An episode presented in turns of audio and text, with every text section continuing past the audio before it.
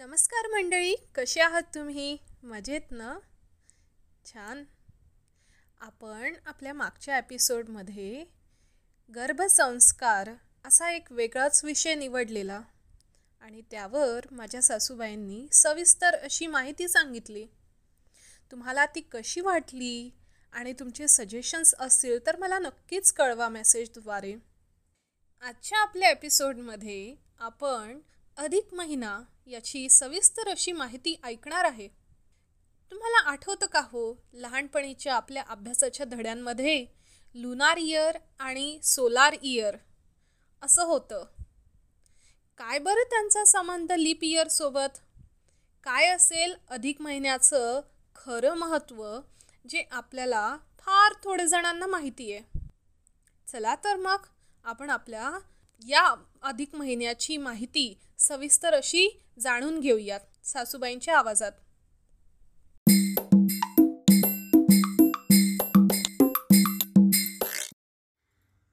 अधिक मास म्हणजे काय? या मासाचं महत्त्व तसेच या मासात काय करावं व काय करू नये हे आज मी तुम्हाला थोडक्यात सांगणार आहे. हिंदू पंचांगानुसार दर तीन वर्षांनी एक महिना अधिक धरला जातो. ते वर्ष तेरा महिन्याचे असते. तोच हा अधिक मास होय. या मासास अधिक मास पुरुषोत्तम मास धोंड्याचा मास किंवा मलमास असे म्हटले जाते. पृथ्वीवरील कालगणना ही सूर्याच्या व चंद्राच्या गतीवरून केली जाते. पृथ्वीला सूर्याभोवती एक प्रदक्षिणा घालण्यास तीनशे पासष्ट दिवस लागतात. यालाच सौरवर्ष म्हणतात. चंद्राला पृथ्वीभोवती बारा प्रदक्षिणा घालण्यास तीनशे चोपन्न दिवस लागतात. याला चांद्रवर्ष असे म्हणतात. यामुळे दरवर्षी चांद्रवर्ष व सौरवर्ष यामध्ये अकरा दिवसांचा फरक पडतो. एका चांद्रवर्षात तीनशे साठ तिथी येतात तर एका सौरवर्षात तीनशे एकाहत्तर तिथी येतात. हे अंतर अधिक वाढत जाऊ नये. तसेच या दोन्हीमध्ये समन्वय व्हावा म्हणून दर तीन वर्षांनी चांद्रवर्षातील एक महिना अधिक धरला जातो. या वाढीव महिन्यासच अधिक मास म्हणून संबोधलं जातं. अधिक मास म्हणजे अधिक पुण्य देणारा महिना आहे. अथर्ववेदात या मासाला भगवान विष्णूचे घर म्हटले आहे. भगवान विष्णू या मासाचे अधिपती आहेत. म्हणून या मासाला पुरुषोत्तम मास म्हणतात. सूर्य दर तीस दिवसांनी एक रास पुढे सरकतो.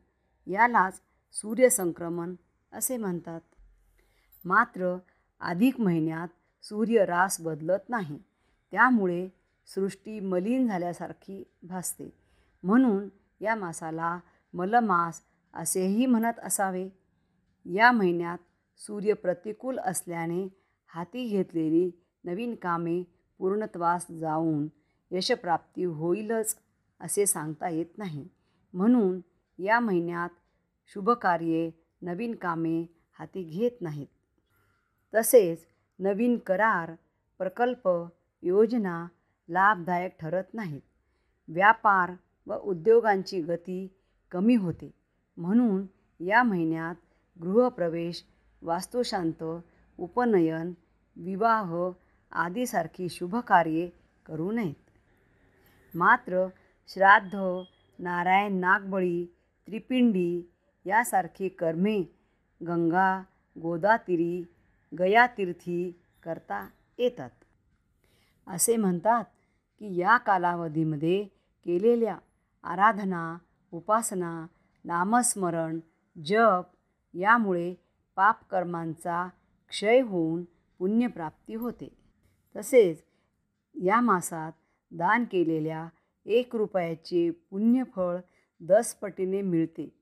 तसेच या मासात कृष्णकथा श्रीरामकथा विष्णू सहस्त्रनाम पुरुषसूक्त स्त्रीसूक्त गुरुमंत्रांचा नियमित जप तसेच तीर्थस्थळी जाऊन स्नान आदी कार्ये केल्याने अधिक पुण्य प्राप्त होते.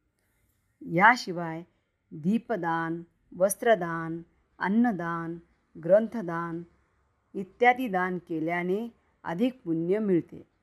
पिवळा रंग विष्णू संबंधित असल्याने पिवळ्या रंगाची वस्त्रे पिवळ्या रंगाची धान्ये पिवळ्या रंगाची फळे दान करावी. श्री विष्णूला सर्वाधिक प्रिय तुळस असते. म्हणून तुळशीजवळ गाईच्या तुपाचा दिवा लावावा. ओम नमो भगवते वासुदेवाय. हा जप करावा. तुळशीला अकरा प्रदक्षिणा घालाव्या. असे केल्याने घरात सुखशांती समाधान नांदते आणि घरात सकारात्मकता येते. पुरुषोत्तम मासानिमित्त भगवद्गीतेचे पठण खूप लाभदायी ठरते. हिंदू धर्मात गोमातेला खूप महत्त्व आहे. तेव्हा या मासात गोमाता पूजन करून गाईला हिरवा चारा जरूर द्यावा. तसेच या महिन्यात विष्णू सहस्त्रनाम वाचावे ऐकावे. विष्णूची हजार नावे कानावर पडल्याने घरातील नैराश्य दूर होऊन घरात सकारात्मकता येते. आरोग्यवर्धनाच्या दृष्टीने म्हणाल तर हा महिना फलदायी आहे. त्याचा जरूर लाभ करून घ्यावा. देहाची व मनाची आंतरबाह्य शुद्धी जरूर करून घ्यावी. असं म्हणतात की महिनाभर तांबूल दान करावे म्हणजे सौभाग्यप्राप्ती होते. ज्याप्रमाणे भक्त प्रल्हादाने जप तप साधना करून भगवान नरसिंहाला प्रसन्न करून घेतले. त्याप्रमाणे भाविकांनी आपले मनोरथ पूर्ण होण्यासाठी काया वाचा मनाने भगवंताची उपासना करावी व भगवत प्राप्ती जरूर करून घ्यावी. अधिकस्य अधिक फलम. अधिकस्य अधिक फलम या धारणेने दुप्पट लाभ करून घ्यावा. हिंदू धर्मात लेक जावयाला लक्ष्मीनारायणाचे रूप मानतात. म्हणूनच अधिक महिन्यात त्यांना आहेर करणे सोने चांदीचे धोंडे दान स्वरूपात देण्याची प्रथा आहे. हिंदू धर्मात लेक जावयाला लक्ष्मीनारायणाचे रूप मानतात. म्हणून अधिक महिन्यात त्यांना आहेर करणे सोने चांदीचे धोंडे दान स्वरूपात देण्याची प्रथा आहे. तसेच जाळीदार पदार्थ उदाहरणार्थ अनारसे बत्तासे म्हैसूर पाक इत्यादींचे तेरा आकड्यांच्या रूपात दान देतात. जाळीची वीण जशी घट्ट असते तसेच लेख जावयाशी आपले संबंध घट्ट व्हावे दृढ व्हावे हाच त्यामागे उद्देश असावा असे वाटते. सूर्याधारित पंचांग पाळणाऱ्या राज्यात अधिक मास नसतो. उदाहरणार्थ आसाम ओरिसा तामिळनाडू पश्चिम बंगाल इत्यादी. फक्त चांद्रमास पंचांग वापरणाऱ्या राज्यात अधिक मास आढळतो. उदाहरणार्थ आंध्र प्रदेश कर्नाटक गुजरात महाराष्ट्र मध्य प्रदेश इत्यादी. चैत्रापासून आश्विन महिन्यापर्यंतचा कोणताही महिना अधिक मास येऊ शकतो कारण या महिन्यात सूर्याची गती मंद असते. त्याला एका राशीतून दुसऱ्या राशीत जाण्यास वेळ लागतो. क्वचितच कार्तिक व फाल्गुन महिन्यात अधिक मास येतो. ज्या वर्षी अधिक महिना असतो त्या वर्षी ज्या वर्षी अधिक मास असतो त्या वर्षी एकाच नावाने दोन चांद्र महिने येतात.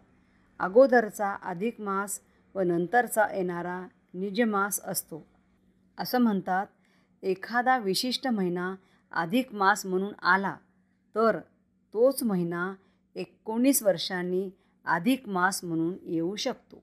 सन दोन हजार वीस साली दहा सप्टेंबर ते सोळा ऑक्टोबरपर्यंत अधिक मास आलेला आहे. म्हणून यावर्षी चातुर्मास हा पाच महिन्यांचा आला आहे. महाराष्ट्रामध्ये बीड जिल्ह्यात पुरुषोत्तमाचे मंदिर आहे. तेथे या मासात विशेष धार्मिक उत्सव आयोजित केले जातात. शेवटी मी हे सांगेन की अधिक मास म्हणजे बोनस महिना होय. कोरोनाने दोन हजार वीस वर्ष गिळंकृत केले आहे.